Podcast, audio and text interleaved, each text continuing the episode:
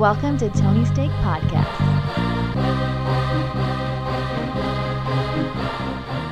Welcome to the Tony Steak Podcast, episode 168. I am Sean, and joined with me in quarantine, we have Tony Katz. Yes, hello, hello. And from downtown, the off-road, Brazilian rum, Andy. I'm happy to hear you guys over the internet. Someday I'll see you again, but for now, this is working just fine. Yeah, and it may be sooner than we think. We'll get into coronavirus first things here, but before we do, we're going to just hit that subscribe button, share with a friend, and check out our sports podcast because you have a lot of time on your hands, and let's just face it, you're not learning the extra language or the violin like you first said you were going to do with this quarantine. You're sitting on your couch and you're watching The Office for the 45th hour of the day. I don't know how you made that possible, but you're doing it. So listen to the pod, share with a friend from afar. It's the right thing to do. Dude, I remember when you brought up the violin just now. When I was in like third grade, it was like they gave you that, or third or fourth grade, they gave you the choice to be like, oh, do you want to do like a brass instrument, or a string instrument, or vocals, the chorus? And I was like, you know, I'll do a string instrument. That'd be pretty cool. So I remember doing the violin. I lasted about like 2 weeks in that class. And then I was like, or during those sessions, and then I immediately was like, I'll just switch to chorus because what I would just do is just pretend to sing during those things, like basically like lip syncing. Because I was like, they're not going to notice me. I did the trumpet. Yeah, my mindset, and it's funny, I was just talking about this the other day. My whole mindset on it was, there's only three buttons. How hard could it be? How hard was it? It was really hard. Yeah, dude, the violin, I still like get the chills thinking about the violin. It was so bad. I like the violin. I think that'd be cool to be able to play that. And just really quick, last thing, our violin teacher looked identical to the guy who's the social service guy in Big Daddy. Oh, nice. I was expecting a Chinese guy. I'm still convinced it was him. Like it was crazy how much they look alike. Well, probably would have been around the same time as Big Daddy. Yeah, definitely would have been. I think it'd be comical because the violin is so small and that man was so big. Yeah, I remember our guy was. It looked exactly like that. How the big guy had the curly hair and the glasses. I was just dude, that's crazy. He was also in Billy Madison, which was before that, so highly unlikely. Oh yeah, no, I'm sure it wasn't, but it was a look. You never know. In the late '90s, early 2000s, that was a look. Yeah. All right, well, let's jump into our first topic of the hour. You can't avoid it. It's coronavirus. It's COVID-19. It's everywhere, and it's here to ruin your fun. Things keep coming up, and they keep getting canceled. The Orange County Fair, I personally don't care about it. I don't like the fair. It's warm, it's expensive, and it's crowded. It was canceled for the first time, I think they said, since World War II, which is when a lot of these things were canceled. First of all, it's crazy the Orange County Fair is going around that long. Oh, yeah. I had no idea the Orange County Fair has been around since... County fairs were like the center of the economy for decades. Yeah, like in like Iowa, it still is. Yeah, that's kind of crazy. That's where all the biggest pigs get sold. Yeah, the pig races, I remember that. Yeah, that's just the center of commerce. Yeah, I'm with you there, Sean. Missing out on the fair this year is not that big of a deal to me. Last year, it was kind of fun, just the experience, because sometimes they'll have like good concerts, like good people to go see. But last year, our way there, we had an Uber driver who was from LA, and he got us there so quickly because I've never seen someone be more of an asshole driver. The way he cut everyone off, it was such an LA driver, and he just got us way in the front of the line, like skipped so many people, and it was pretty funny. Like that's pretty much my only memory of the Orange County Fair last year. Which had nothing to do with the fair itself. Yeah, exactly. The thing I hate about the Uber driver, by the way, everything's just too expensive at the fair. Like I think. Like 5 or 6 years ago, I lost like at least $60 or $80 playing what's it called? Playing like fair games, yeah. And it was just because I was such a sucker to try to get like that wiffle ball, you know, when you hit it just right to land it in the basket, or throw like the beanbag to knock down like the three bottles, and then shoot the basket like in the oval shape hoop, which I actually did win. I do still have a giant like tiger or something that's in the closet at my dad's place. 2 years ago I went with you and you hit a basket. That's when I won that. Yeah. I did. Andy, I'll need you there for the dairy farm when I was a kid. I won a stuffed animal. Yeah, those hoops are tough. You really have to like swish it. It has to be dented. Just like the perfect. Yeah. The perfect little. I actually would have been interested to go now, considering how much basketball we had. Yeah, it's like shooting at the school. You hit that rim, it's gonna fly away. Yeah. Do you remember 2 years ago? You knew like the guy worked at the bar, He like worked at the docks. Oh, yes. From the Honda Center. Yeah, well, I remember ordering a Jack and Coke, and there was no Coke. And nice. I anybody that knows me well, I like to drink, but it's usually I like a mixer. Yeah. Although I've gotten better. The last time I went to the fair, it was to help executive producer Luke film for the demolition derby. And we're sitting, behind the scenes where, the loading dock is, and we're waiting to leave. And this rover comes pulling up and rolls the window down to me because I'm sitting there in front of the truck. I'm kind of the closest person, to any, to where they are. They're saying, "Hey, is it okay if we park here? Dennis Rodman wants a baked potato." I was like, "Fuck, beats me, man. How you doing?" He's sitting there in the passenger seat. He's got a tank top on, like fleece pajama bottoms. Yeah, that's what he wears. And big glasses. And it's like, I don't know. And they're like, "Okay." And they just kind of moved to the side and walked on in.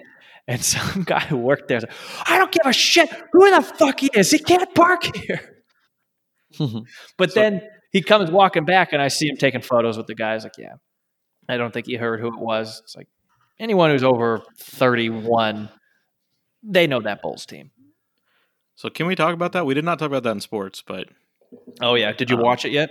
So I did watch the first three. So I saw the Rodman one. I didn't watch the second one. I watched the first three also. I like that he's wearing a class of 47 hat. The Balboa hat. Bar in Newport Beach. So here's the thing.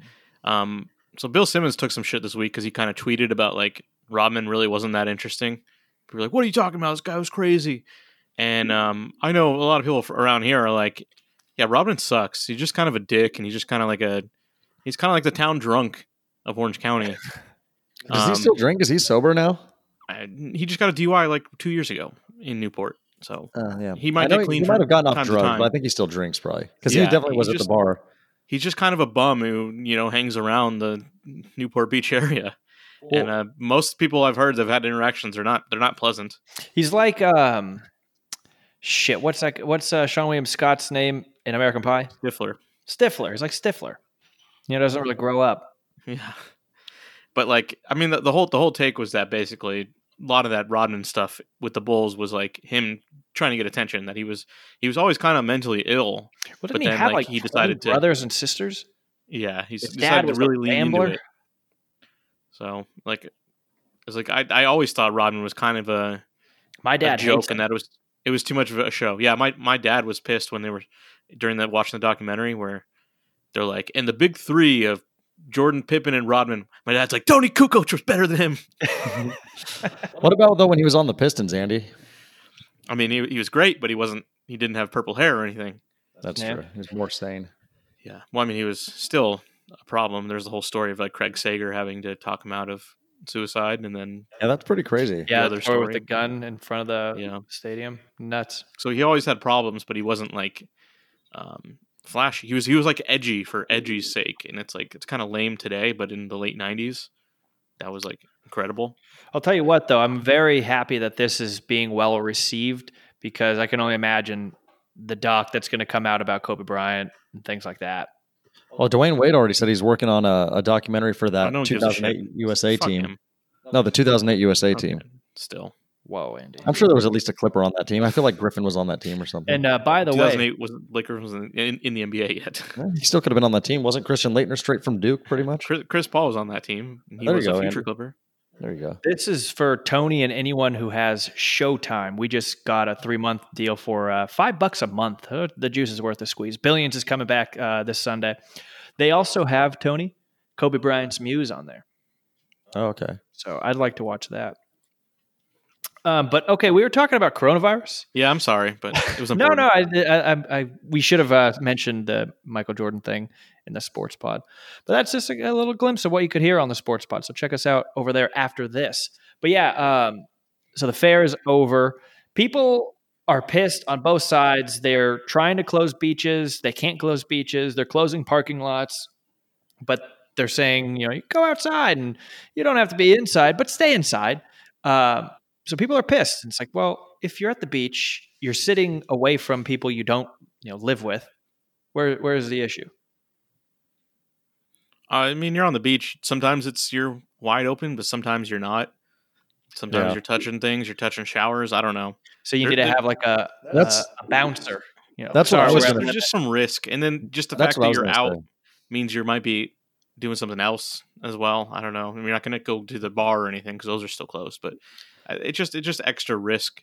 But it is unfair. If you're going to open the beaches at all, you can't like try to get people to like give separation because like, or tell people there's a limit on the beach. Well, think about these poor bastards that don't have AC in their homes. It was 99 degrees on Friday. Look, the human race has lived most of its existence without AC. Not in the last 40 years. Yeah, and we've been around for millions, is what I'm saying. Yeah, but look how long the death. We're a bunch of pansies, Andy. Our generation is one of the worst generations of all time, and we are ruining things. Oh, I know. I know from experience. Come on. Yeah, I'm not talking about people in their 50s and 60s. My parents turned on the air when it was 111. Nothing below that. That's how I lived. That's how I lived as a kid, and I'm still alive. So everyone else can live that way. I don't think they can. No, are you live on the inside, Andy? Yeah. So, but I'm just saying, for their sake, they're not going to. I mean, no one's going to want to stay inside. So you got to give them somewhere, and I don't know, the beach. There's a breeze. I don't know. Just to be cautious, you should shoot up with some Lysol beforehand. Yeah, that's true. Mm-hmm. And chase it with hydrogen peroxide or something. It's a 45% chance of success, I believe, is what they're saying. 60% of the time, Andy, it works every time. But yeah, so I don't know. I think Gavin Newsom was pissed that people were going to the beach. And Orange County is the Board of Supervisors unanimously voted 5-0 today on guidelines required to reopen businesses to ensure the safety of the public. So there's like 1,100 cases here or some nonsense like that. It's pretty low. It's not even that high in LA County. LA County kind of lives on top of each other in certain areas, but what are we doing? Not every place is the same. It just doesn't take much to explode. I think that's the point, is that I think early March, first 2 weeks of March, we went from most places with 0 cases to thousands in the span of 2 weeks, because that's just normal life. So if things go back to normal life. I'm not saying there's nothing to worry about here, but I'm saying I think it's safe to be at the beach if you're there with people you live with. You're not driving in the car with people you don't live with, and you're not sitting on the beach with people you don't live with. If you're there in your own posse, what's the difference from being at home? If you see the beach, there's still risk of exposure. Being an adult, there's still risk, and then you're putting other people at risk. But I feel like the other people though that are out there, if they're out there, they're not worried about being put at risk. I feel like, because if that's the case, then just completely stay home.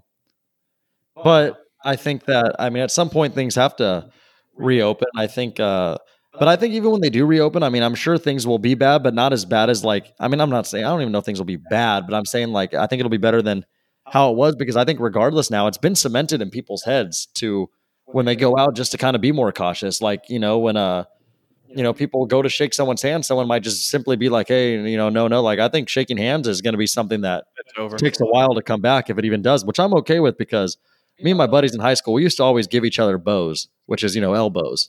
And bows might be the new thing, Andy. I wish I actually patented the term bows for giving elbows. Electronics are already patented. Oh.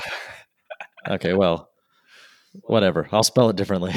I don't like handshakes in the environment of food, because I'm always eating. How often are you eating with your hands? And some guy comes over and says, "Oh, nice to see you." Shake my hand. It's like, I have wings on my hand, you dipshit. Dude, I had something like that happened not too long ago. Actually, I can't even remember the thing, but it was the same thing where my hands were dirty with something, and I'm like, "Oh, sorry, I'm eating or this or whatever," and the guy literally was like, "Oh no, it's fine, dude, I don't care," and it's like, okay. It's a sign that used to right there. That actually pissed off one of my friends one time. This was a handful of years ago. We were at Lazy Dog, and the manager came over because it was I think we were probably with Joe who worked there, and he was all like, the manager kind of went to offer to went out to shake one of the guy's hands, and it was kind of in the middle of eating, and it's kind of he just found it kind of interesting that why would you I'm eating. There should be no handshaking at a restaurant ever. Yeah, so I do think. With that aspect, it's when things do slowly start opening up here soon, I think that that will just be one of the things where that's why I don't think it'll be nearly as bad as it was before, is just because I think, people are just more cautious. Like, I think, you know, everyone will still have the guidelines at places for a while of like 6 feet and like, you know, doing this and that. And I just think people will just overall, just, they have it cemented in their head right now. Not everybody, but at least some people, to just wash their hands more and be more cautious of what they're touching. And honestly, probably have like little hand sanitizer on them. Like I mean, I've got I got some sanitizer here from Luke, whose mom is able to, like, she makes some and whatnot. But I even went to I was at the gas station today and bought a little pack just for my car, just so I can always kind of just have some on me, you know, type thing. But I mean, I've always been good with washing my hands, but I mean, I'm guilty of getting sick like the rest of us are. But, you know, I thankfully only usually get one bad cold a year, if that. And I know some people that are literally sick like 4 or 5 times a year. So thankfully I'm not one of those people, but still, you know, should still have some more precautions to things, I guess, just with, you know, be more aware of your hands to your face and washing them and stuff. So, but I mean, the viruses are out there and they're going to always be out there. And this one is never going to just completely go away. I mean, it'll be here next flu season. It'll be here and there. It's just, and you know, no one would have probably ever even known it was going around and being bad if the news wasn't reporting it 24/7. Well, we would know. I mean, we also know the real flu goes around. The other flus go around too. Yeah, but I mean, we're at 60,000 deaths from this. So yeah, the latest numbers on the world, there's 3.1 million cases confirmed. In the United States, has a third of those. Pretty nuts. Spain is 230, Italy 201, France 170, UK 162. That's pretty crazy. UK is tiny. All of those places are pretty tiny. Well, UK is like a third of our population. It's actually pretty big, despite being small land mass. It's small. And the good thing is their prime minister guy, Gary Busey, he survived, and he's out, and he looks like he had the virus. I'll tell you that. He always looked like he had the virus. Can he not have someone do anything to his hair? Always just looks like he was just waking up. I mean, I think he is like a genius with that stuff, where it's like, oh, look crazy, and then people will like me more. I think it actually does work for him. Interesting. Yeah. Okay. Any more coronavirus? Have you guys gotten your stimuli yet? So I just got mine yesterday and threw her in the bank today, and that was all she wrote. What do you mean you threw her in the bank? You got a physical? I just went up to the ATM and just So. You got a paper check? Andy, yes. Okay. No, that's actually interesting. Yeah. A month. I thought they weren't going out till May. No, I'll tell the story of a young Greek man right now getting his stimulus in America. So I always file my taxes pretty early. My dad's, because my uncle does them for me. He owns like a CPA firm or whatever. And so I'm always like right on top of it, getting it done in like January and stuff, which I don't know if that has a difference for anything, but I've always had it like come in check. And then my dad told me, like, you know, he got his direct deposit this past tax season, like a couple months ago. And I was like, oh, come on, I want like mine in check. And then he's like, oh, I mean, if you could just give me your account number and routing number, go to the bank and find it. I'm like, Dad, this is someone that's just not up to date with like apps and stuff. I'm like, it's on my Chase app. Like, I know what my account and routing number is. He's like, oh, you should have told me. So I did. And he claimed he had changed it to, like, they changed it for me to be able to, so I would get direct deposit, but I think we just did it too late. So it was coming check. And then my dad typed in my Social Security this past week, and it said that they were going to mail it out Friday the 24th, and it came in the mail Monday the 27th, I believe was yesterday. Yeah, the 27th. So it arrived yesterday, and I stopped by my dad's today because I still have my mailing address to his place, and stopped by there yesterday, and then just took it to the bank today and gave it to the teller, and gave me the full $1,200 amount was available right away, which was nice. It didn't, you know, sometimes they'll like, I feel like they'll give you like $700 and hold like $500. The government's good for it. Right. Yeah. Yeah. Well, dang. I'm slated to get mine on the 30th. Okay. So Thursday, that's not bad. Not too bad. But I think the good thing is those next tax season, I believe I will have direct deposit, which will be nice, because direct deposit is definitely the way to go. I mean, checks, I just think of like Christmas Vacation where he's like, oh, it got lost down in my seat. Yeah. I forgot. I'm sorry. I still haven't gotten my state return. Oh, wow. And they said about 4 weeks, and it's been coming on 5. Ooh. So usually when they say 4 weeks, I got mine either. Wow. Usually when they say 4 weeks, you get it closer. Like I remember when I won that scratcher, and they were like, "Oh, you'll." And I went to the lady, and I was like all excited, like, "All right, getting ready to cash this in. When am I going to get that check?" And she's like, "You'll get it in about like 6 to 8 weeks." And I was like, "What the fuck?" So then, thankfully, I think I ended up getting it in about 2.5, 3 weeks. Andy, actually, I remember being in your living room when my dad called me and said that my check came in. Yeah, it's a big. That was a nice check, dude. That was I don't remember that time of my life. Which actually means it came pretty quick because my birthday is September 13th, and that check came in. I remember it was in like the second or third week of October. So I think it ended up being like 3 or 4 weeks that it came, like 3 weeks even actually. Okay. That was right when I moved in there. Yeah. No, I was definitely remember being in your living room, whether you were there or not. But I mean, I remember. Okay. Well, Andy, did you get your stimulus? So I thought I would get a direct deposit because I filed my taxes and I had to pay, and I put my bank account information in there. So they had that, and I was like, oh, I'm just going to get a direct deposit.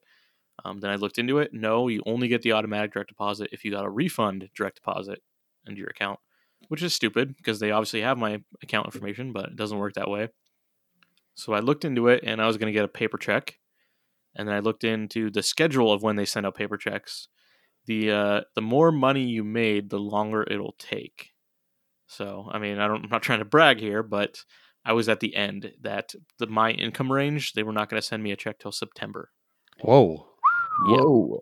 Like, that's what I had read. Is like, people aren't going to get paid as late as that. And it's like some. So I was able to enter. Andy, are you going to take us to Vegas when this is all said and done? No, on your private jet? Look, I was doing better. No, I'm kidding.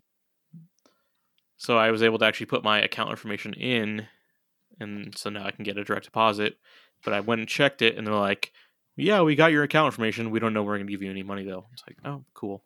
Well, you should just wait until... that way, you know what, Andy? That would have been a complete Griswold moment then. You would have waited till September thinking you're getting this nice bonus, and then it would have just been like a... Cool. What did he end up getting instead? It was... Jelly of the month. Jelly of the month, yeah. That's the gift that keeps on giving, Clark.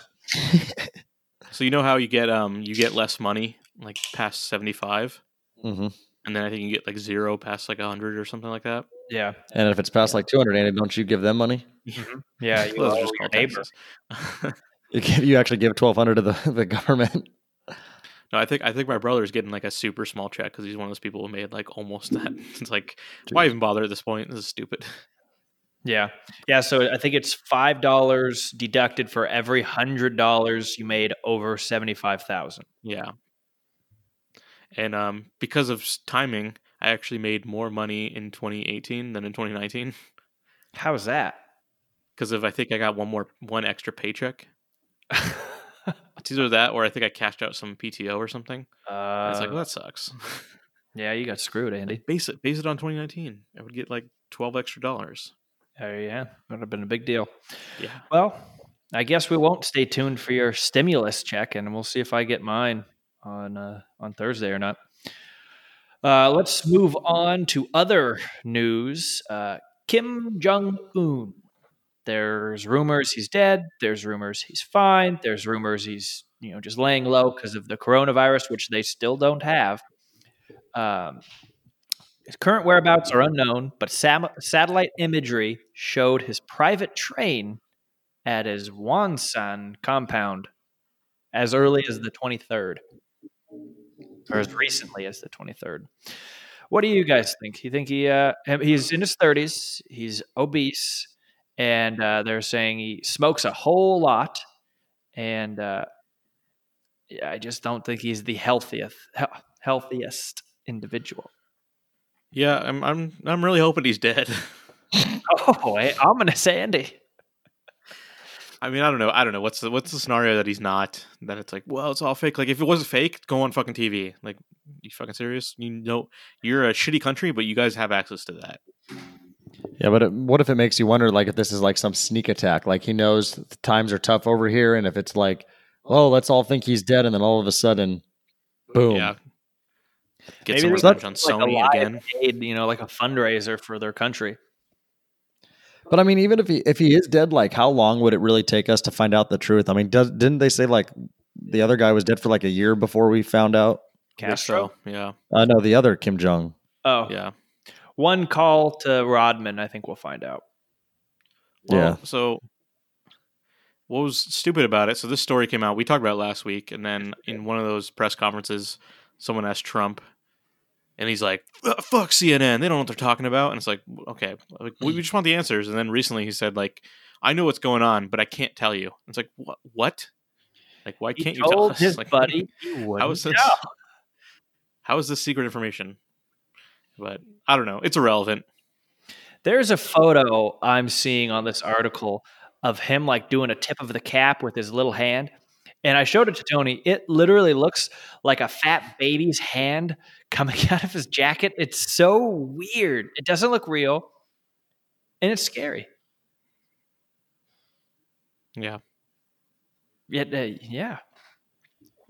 All right. Well, I think that's all she wrote for that. I don't know if maybe we'll be hearing from his sister, who I think is next in line to take the throne if he does die.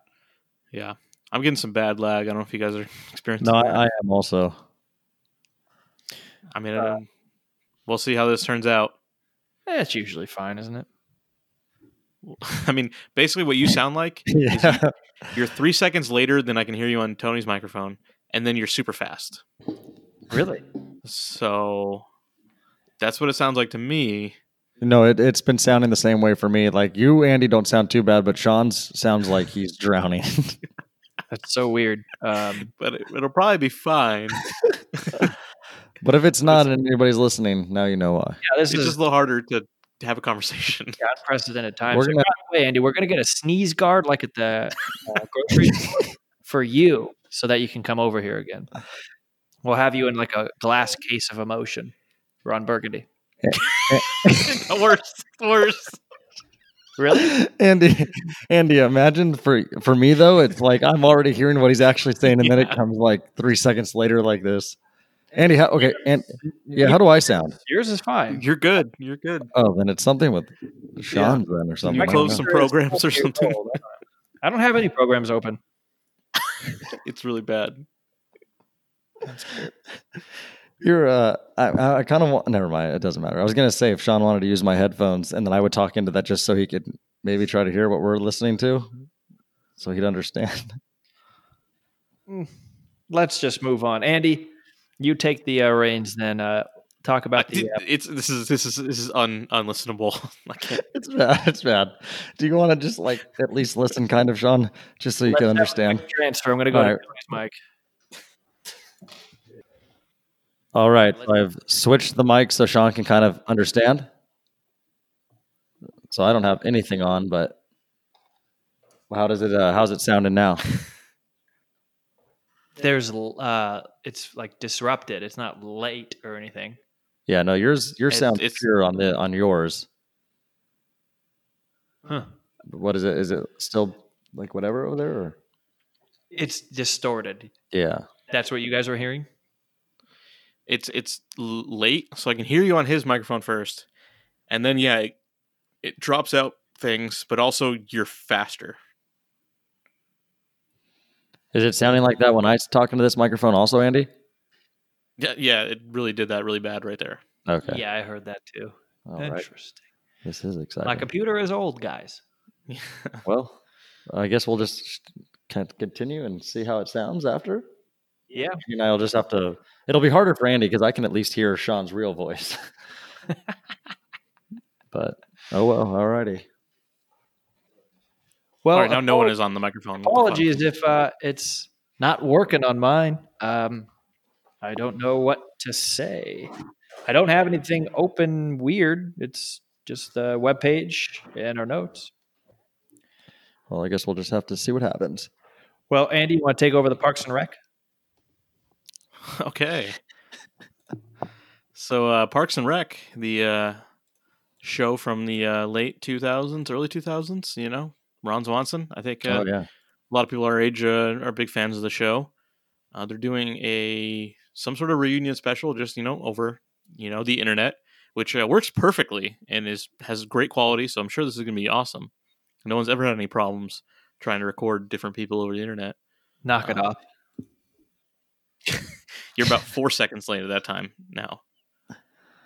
So that's great. But yeah, I don't know. The stars are going to get together and do something. I have no idea what this is going to be, but it's going to air Thursday. So definitely going to check it out. I'm a fan of all those people. I want to see what Jerry's up to. So they're just like checking in with them? I have no idea. I don't know what it is. Could be the worst thing of all time. Maybe. But what else are you going to do? Listen to the pod. All right. Well, talk about Seth Rogen and Judd Apatow. Yeah. So without the movie theaters being open, there's a lot of movies that were set to come out that have been pushed to next year or put out on demand, that kind of stuff. But we have a couple comedy releases that were set to come out this summer that will not be going to theaters. The first one, Seth Rogen's American Pickle, which is an insane idea, where he is a guy who works in a pickle plant in like the 1800s, and he like falls into a vat and gets preserved, and then wakes up into modern times. So you know, Encino Man, classic. Idiocracy. I was thinking of Encino Man. But more Encino Man. Yeah, this is going straight to HBO Max, so I think it's going to come out like the day it debuts. Late May, so that's kind of a good get right there for their program. I haven't seen a lot of Seth Rogen stuff. He doesn't do all that much anymore. I liked. Yeah, I was gonna say, what's his last movie even? Yeah, Long Shot, the Charlie Theron thing. It was pretty good, but like nothing like his peak of the Superbad era. Mm-hmm. Did Zeroville ever come out? That was that one he made with like Franco like 5 years ago. Yeah, it's listed as 2019. Probably you get saleable somewhere. Oh, you can buy it on Amazon Prime. Yeah. And then the next one is Seth Rogen's mentor, Judd Apatow. He hasn't put out a film in quite a while, not since the...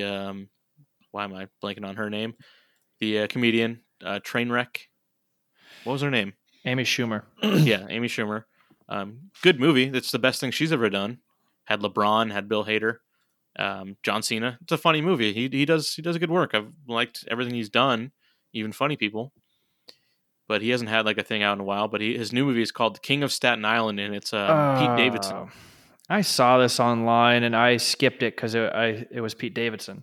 Yeah, Pete Davidson has got some issues. I watched him this week. He did with Adam Sandler. He did a little like rap music video.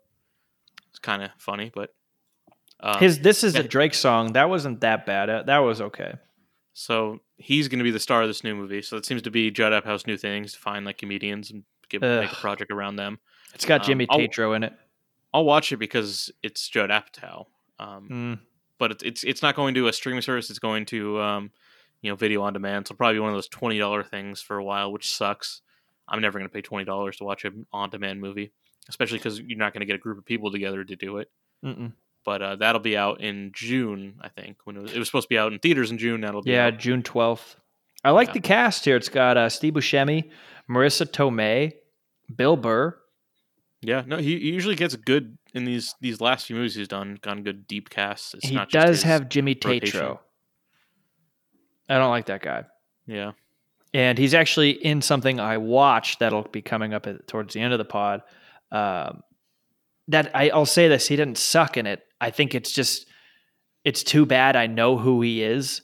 Like I've seen him on his YouTube channel like 10 years ago. Yeah. And for that reason, I was out. And on this, because it has Pete Davidson and it's not free, for that reason, I'm out. Not to be like this is Shark Tank or anything, but. Well, it's already made. You're not investing, so. I don't care. I'm not investing $20. I'll tell you that. The only Staten Island I'm watching is What We Do in the Shadows. Yeah. Okay. Is that all on those two? Yeah. All right. Well, you have a story you want to share with us. Yeah. There's there's an announcement today about a project that might be in the works at Sony, and you're gonna go work for them. An older property. I have to think I'm surprised they were able to get it done because the guy writing it, he lost all his manuscripts out of his briefcase. And so I don't know how they're going to get this work done, but they're going to get it done. You want to? Oh, this is, of course, Goosebumps. Of course. Hot dog. I like that. I'm wearing a Goosebumps shirt right now. I mean, you should. We should be all story. So the people behind the Goosebumps movies are going to be doing a television program. I don't know what that's going to be, but yeah, new Goosebumps TV program. Which is this going to like HBO Max also, or where? I have no idea. It just it's Sony, so it's not tied to a network.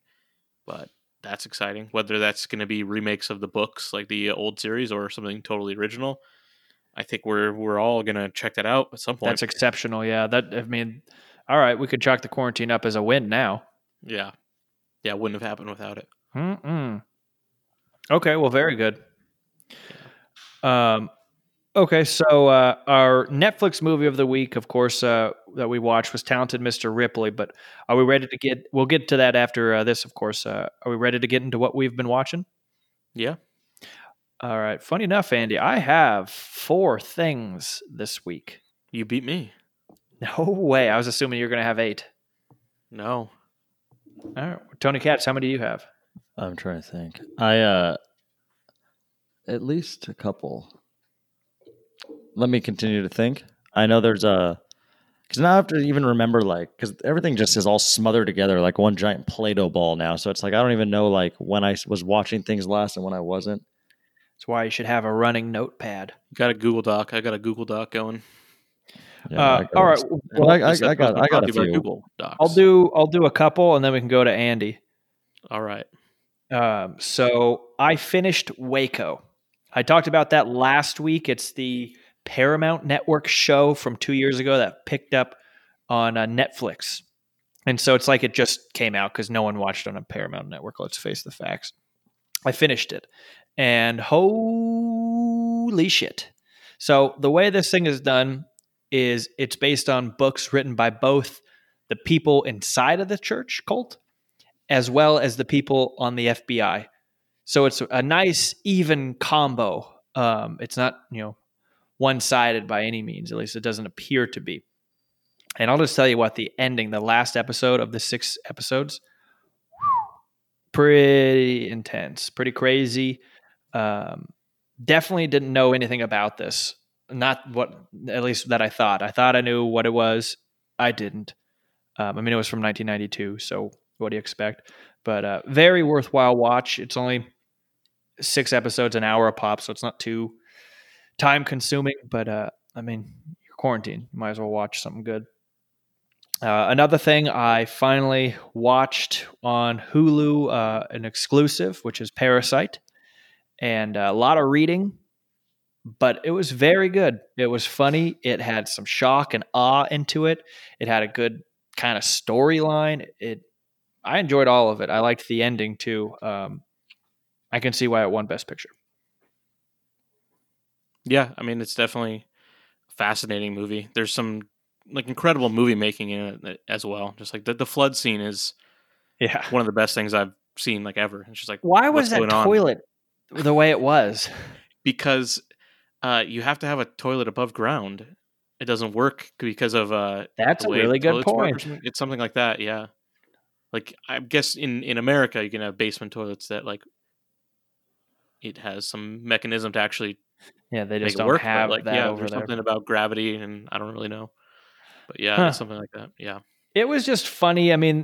They kept advancing the stakes, and now that guy did a brilliant job. Yeah. All right, you want to do a couple, Andy? All right. Last Dance is on my list, but we talked about that earlier. Yeah. Also, Baskets, which I talked about before. I've watched most of season 3, and that show really develops. That's the bearded man.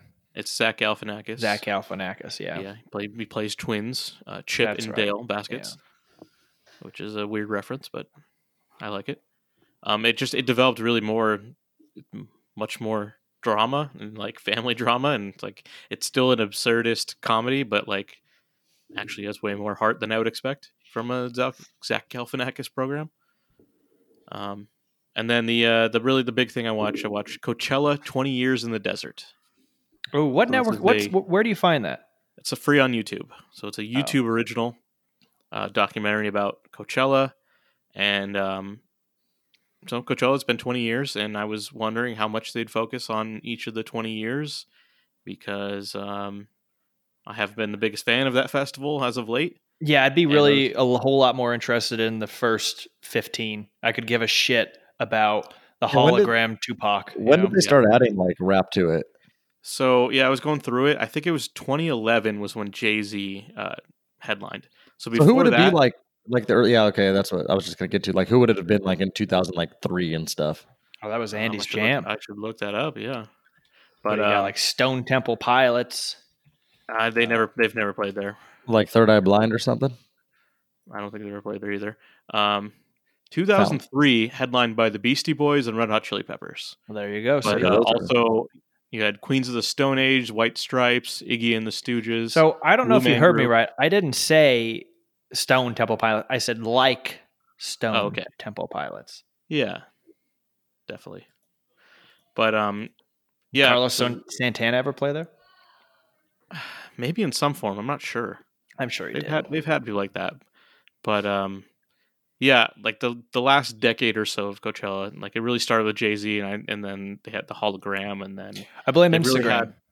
Really they first started, they had I think Jay-Z was the first, rapper hip hop headliner. And then after that, they went and they always had one, at least one. And then the last few years, they've always had at least one, and then at least one pop artist as well, like Beyonce or Ariana Grande, which I have absolutely no interest in. And that's not just because I'm like the coolest guy in the world; just it's not my thing. Whoa, yeah. So, but it definitely goes into that. Or what's Billie Eilish is the hottest thing, which is like she's like 14 years old, and I just really don't care. She dresses like Kim Jong-un. Like I didn't think, when you're like 19 and you're like, oh, I'll be into popular music forever.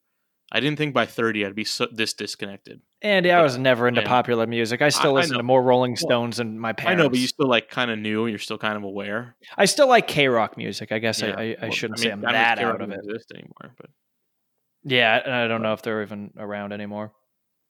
Yeah, this it does get into the origins of Golden Voice, the company behind Coachella. And how like they were behind promoting like punk shows in Southern California, and then they met these guys from Pomona who were trying to promote shows in Pomona, and that's who the guy who's the founder was from there. And it's like, oh, that's pretty cool seeing like local stuff, and how they were very heavy into the alternative scene, and that really the origins of Coachella comes from a Pearl Jam concert in the mid '90s where they played at the Polo Fields there in Indio, and they're like, this could be a site for something.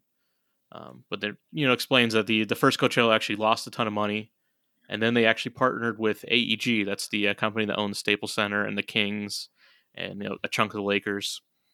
And AEG contracted them to do shows for Staples Center. So they had a good partnership, and then AEG just bought them out and said, what we want to do is we want you to do Coachella again. And they're like, really? That lost a ton of money. And they're like, no, we'll build it up. Yeah, not the way we're going to do it. So it took them a while. They said not till 2004 did they actually turn a profit, which I think that was Radiohead headlining. How long is that? That I'm very interested in watching that. It's about an hour 40. Okay.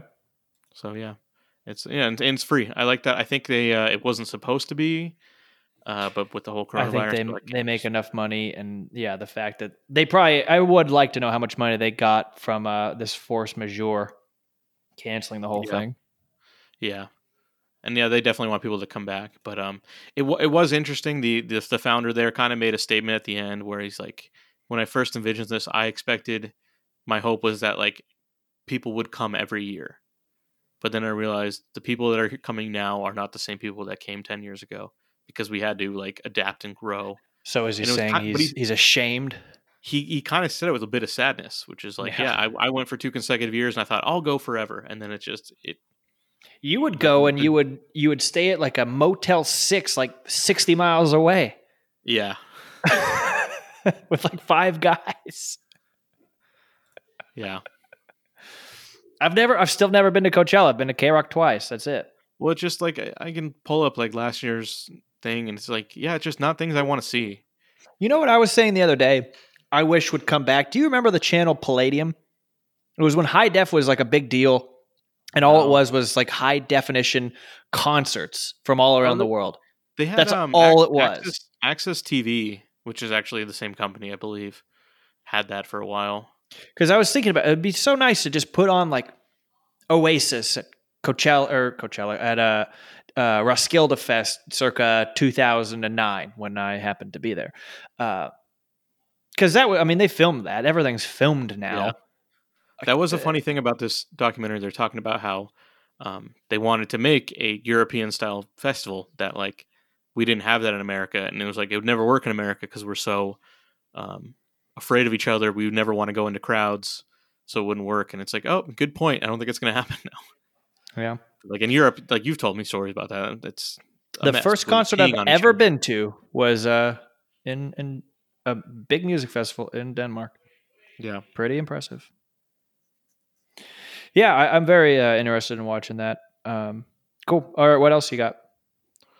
That's it. Just the movie of the week after that. Oh, fancy that. All right, Tony, you want to go? Yes, I do.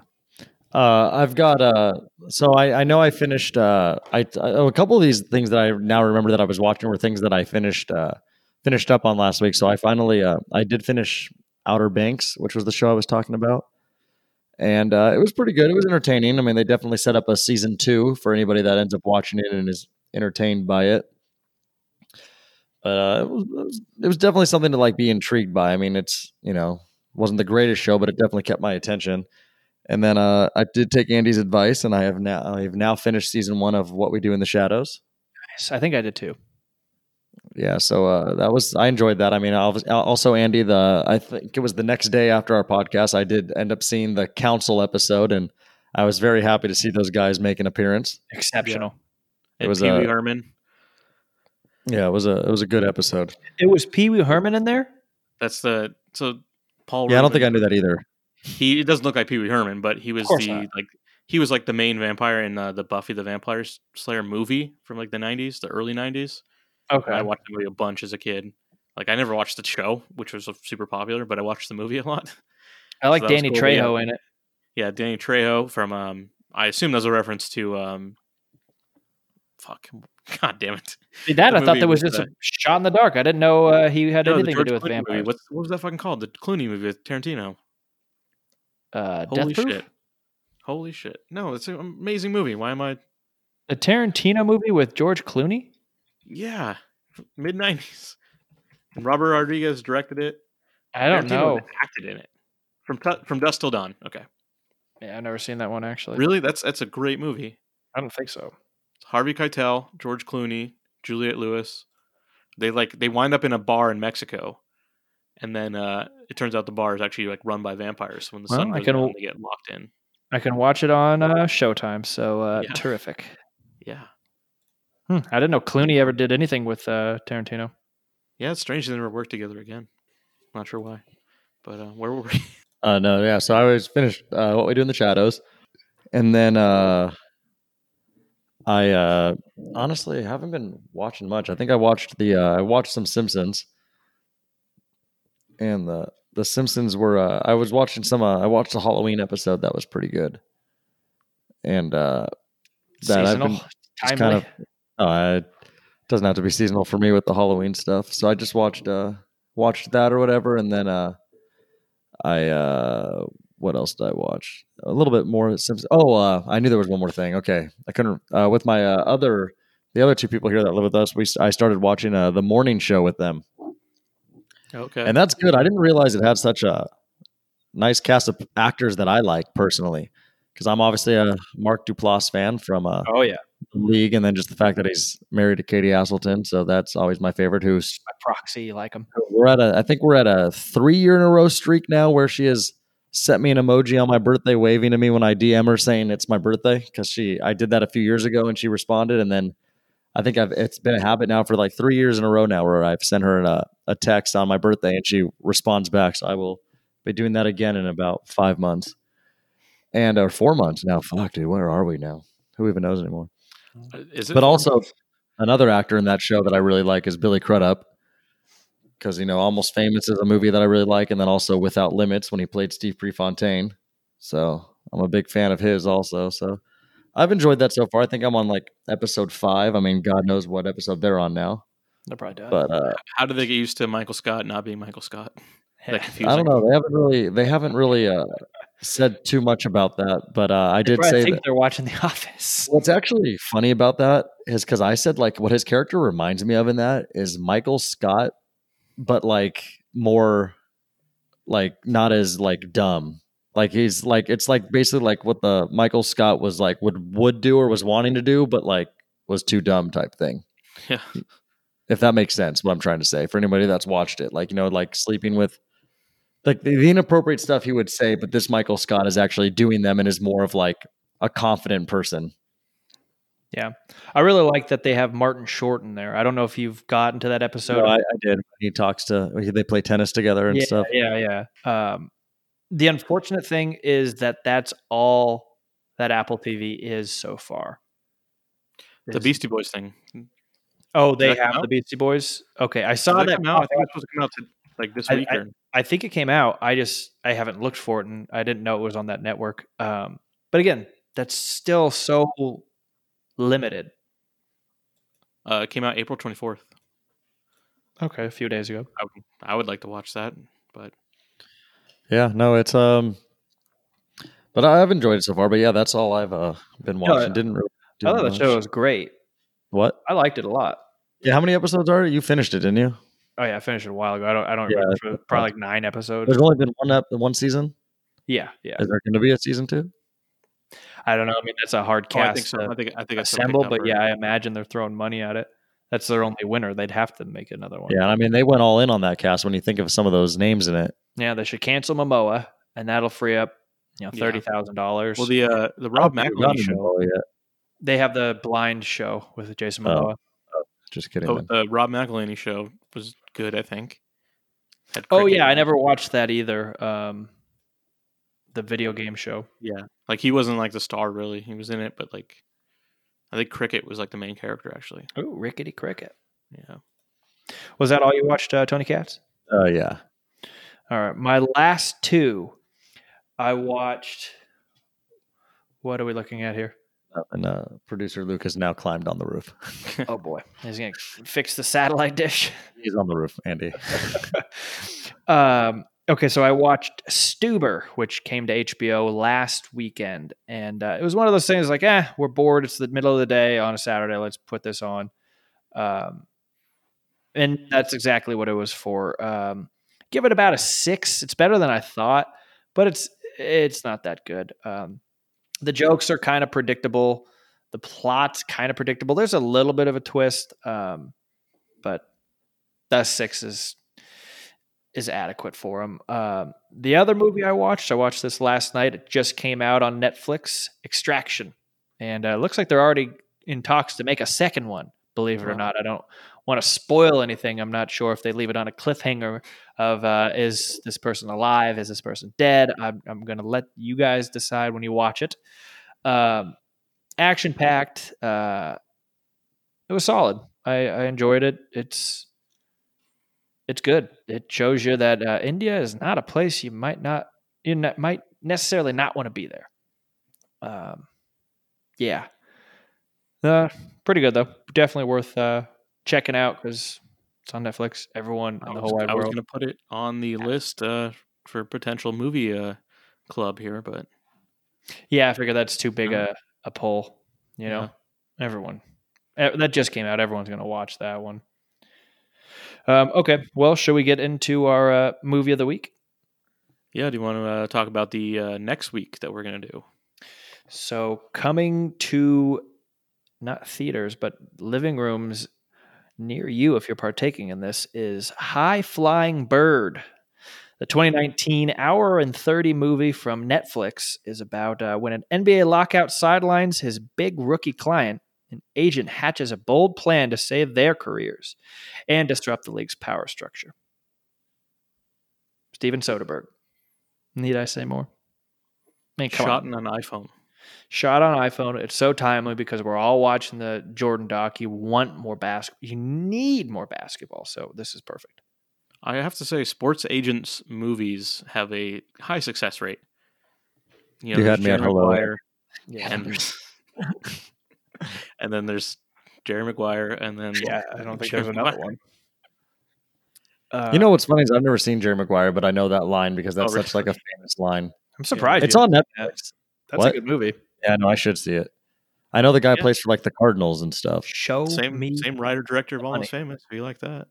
I do like Almost Famous. Yeah.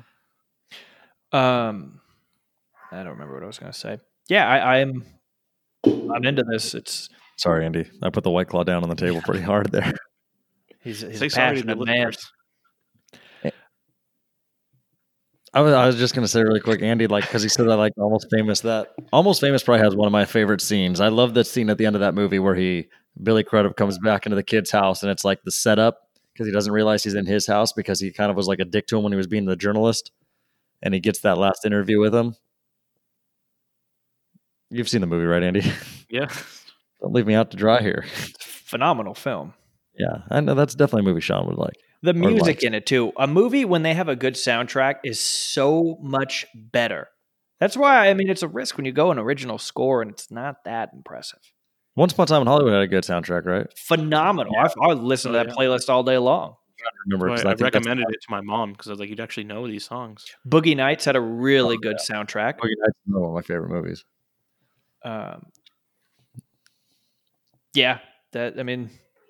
That's a huge part of a good movie. Think about a good movie that doesn't have either a very catchy original theme song like Jurassic Park, for instance. I hum that or whistle that every single day of my life. I play it on the piano. It's phenomenal. It's from 1993 or something. But a movie without good music, either original or just pulling from the catalog of artists out there, it does not have any favors going for them. Better be a good movie on its own because it's not going to help if it has shitty music. All right. What were we talking about? I think we were going to go into the movie club here. Yeah. So High Flying Bird is what we're going to do next week. High Flying Bird. Put it on your list. Put it on your list. And check it out. Hour and a half. Easy. But what really matters is this past week we watched. Yeah. So, Andy, I'm going to be honest. I never got around to it this past week. Well, he's a busy guy. I was actually around this week. Also, usually, Andy, I don't have a TV in my room, which is the main reason. So my TV is the living room, and there was people up late this week for whatever reason, watching TV later than normal because... Why isn't your TV hooked up in your room? That's a good question. I think it's right now it's just there for decoration. He has a TV in his room. It's just I've seen it. An ornament or something. I don't know. I need someone to help me out or something. I got to figure something out. Art. Buy an Amazon Fire Stick for $15. Yeah, I got to get around something.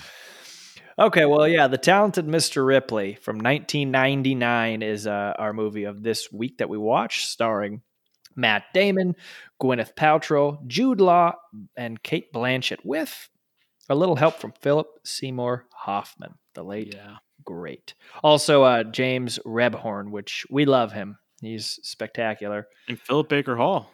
Of course. The librarian. I know. I always think of that episode of Seinfeld.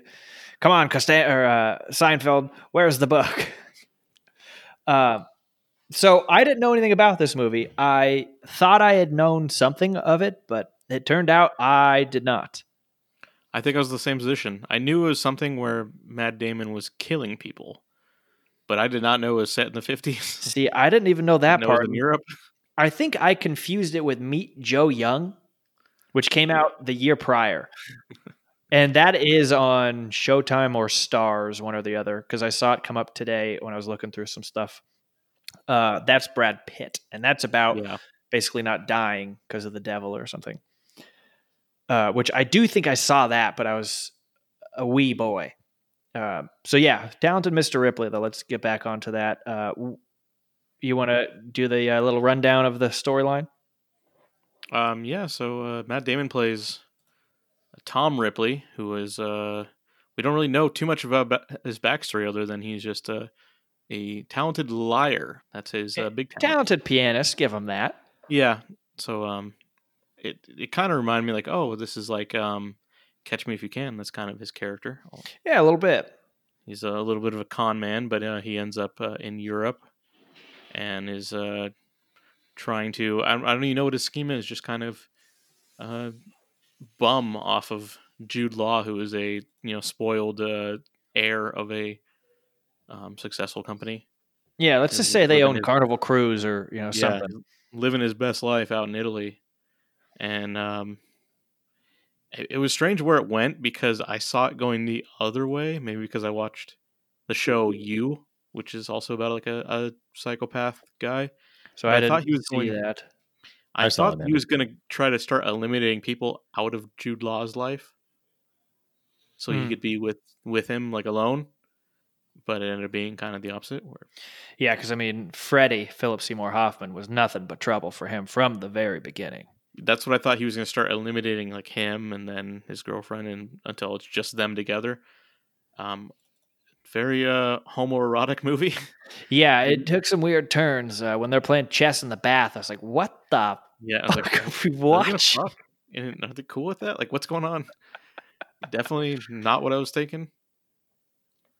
It was very bizarre at that point, and from there on, I was like, I don't know what to expect next. So I definitely liked the first half more. I mean, Jude Law was great, so he was spectacular. We're getting into spoilers here. He is eliminated halfway through the movie, and pretty gnarly way too. Yeah. So, but at the same token, what the hell were they doing out there in the middle of nowhere? They went around looking at houses from the shore. They shouldn't be that far out in the water. On that size of a boat, he was a reckless guy. He never thought anything would happen to him. I guess it's the 50s. What bad has happened, right? Yeah. But it was very neat that it was definitely filmed out there. That was cool, seeing all the stuff on location there. Yeah, I thought that was really cool. It was like a vacation. Surprising. Matt Damon's a total, A-lister at this point. I feel like he was totally outshined by the rest of the cast. It's a phenomenal cast. I said how good Jude Law was, but towards the end, every scene he had with Cate Blanchett, which I did read that she was only supposed to appear in that first scene because she was so great, they wanted to bring her back. Huh? Yeah, she just fucking destroyed him. Like, they were basically going one-on-one in some of these scenes just by themselves, and I'm like, wow, she's so much better. Well, yeah, I mean, he's a good actor, but she is an actress, right? Does she have a statue? She's got to. I think she has two. Yeah, she definitely won for Blue Jasmine, which is a good movie, right there. Great movie. Woody Allen movie. But you're not allowed to talk about it because that was Louis C.K. and Woody Allen. Well, it's a Woody Allen movie, so yeah. Andrew Dice Clay. Yeah. I ignored that part of it. It is. You can talk about Andrew Dice Clay. Yeah, no, he rehabilitated himself. He was a terrible person in the 80s, and then he's good now, right? Yeah, exactly. He did his time. The other actor who was didn't have a lot to work with, but still, shined, and it made me very happy and sad when Philip Seymour Hoffman comes onto the screen. I was so happy, like, oh my god, yes! I know, it's funny. I forgot he was in it at that point. Yeah, it just reminded me, like, he's gone. This sucks. Andy, my my buddy Joe the actor, as we like to call him here. One of these days, actually, we'll get him on the podcast. I've told him that before because I'm sure he'd have some good acting stories and stuff. He was extra. This was obviously back whenever the movie came out, but an extra in the movie Moneyball. And I remember when he was doing that, he told me like two little stories about it, because I guess when they were telling me he was an extra and stuff, they wouldn't tell you like who else was in like the big people in the movie. So he said he would go into it like literally blind of like not knowing who like the big stars in the movie were.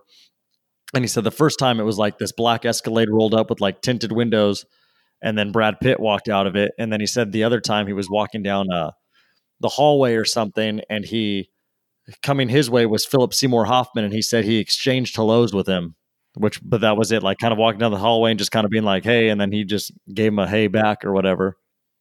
Pretty cool. Yeah. It's been 6 years since he passed away. Also, I want to talk about just really quick about like what we could, potentially hear here when Joe, the actor, ever does come on here, is because he's the one that told me about, about Kevin Spacey stuff before Kevin Spacey stuff was Kevin Spacey stuff. Because I remember him telling me he had been at some parties where Kevin Spacey would show up with younger men, not like underage men, but just younger men. Because this was like probably like 5 6 years ago. So it's like still pretty crazy though. When somebody that's on the inside of stuff is at some parties and stuff that sees things that maybe other people don't. He was recently, this past holiday season, the Grinch at a Seth MacFarlane's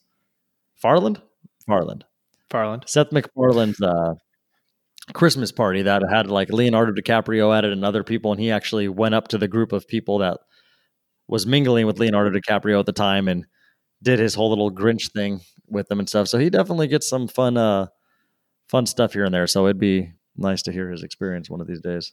Yeah, we'll have to get him in here. I wish he was able to say just like a few words to him, be like, you know, heroin's bad, buddy. Yeah, don't do it.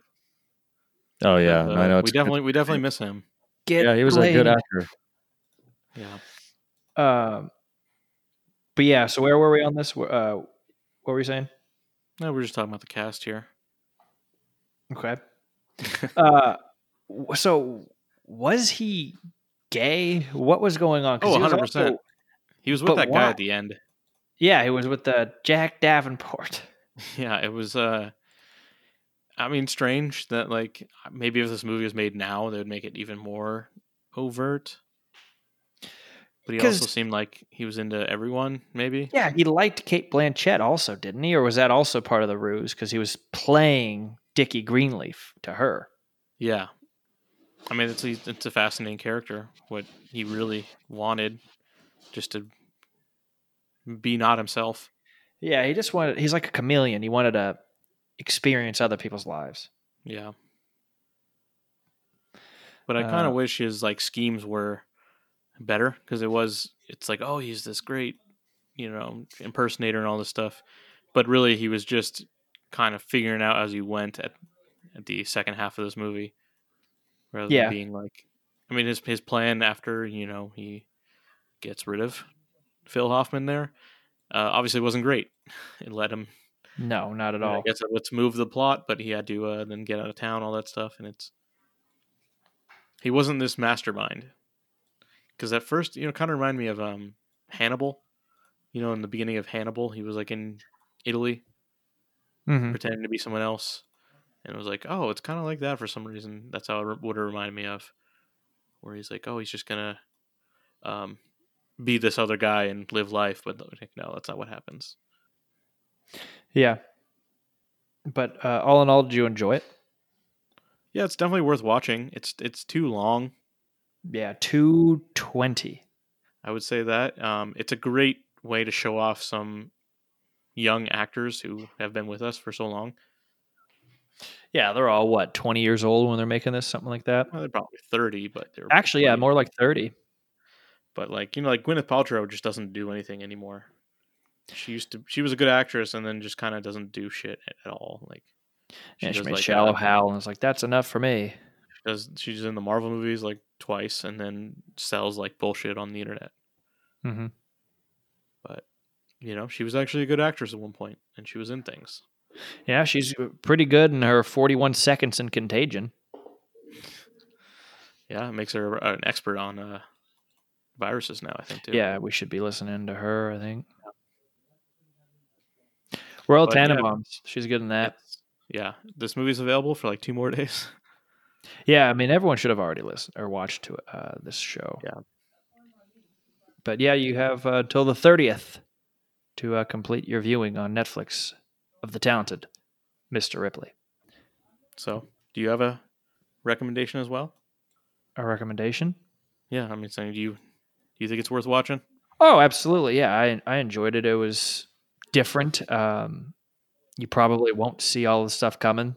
And I mean, it's just any of those movies where they're actually there, you know, around, kind of being tourists in their town. That's why I like Midnight in Paris so much.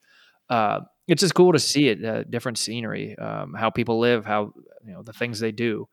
So yeah, I enjoyed all of it. Yeah, there's a funny part where, so Jude Law doesn't ever want to go back to America. He just wants to live this life. And then something happens and he gets upset and he's like, they think this country is civilized. Yeah. Kick something over, and it's kind of funny that that was pretty good. He still thinks less of these people. Yeah, and then you find out, oh, he probably drowned that lady. Yeah. Major spoilers. All right, well, should we wrap it up? Yeah.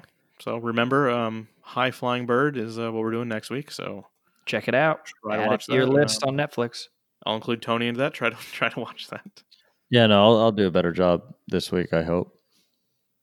Yeah. Watch it at 6 a.m. Just get into it. I will. The 6 a.m. movie. I was actually, another one of the reasons why was because I actually picked up extra days at work this week. Thankfully, I needed to, I finally got in there more. Things are easing up a little bit. So that was good. So I'm not as much free time as I did have over the past few weeks, but I will get there. Also, I have no TV in my room. That's really the biggest problem. Tony no TV in his room.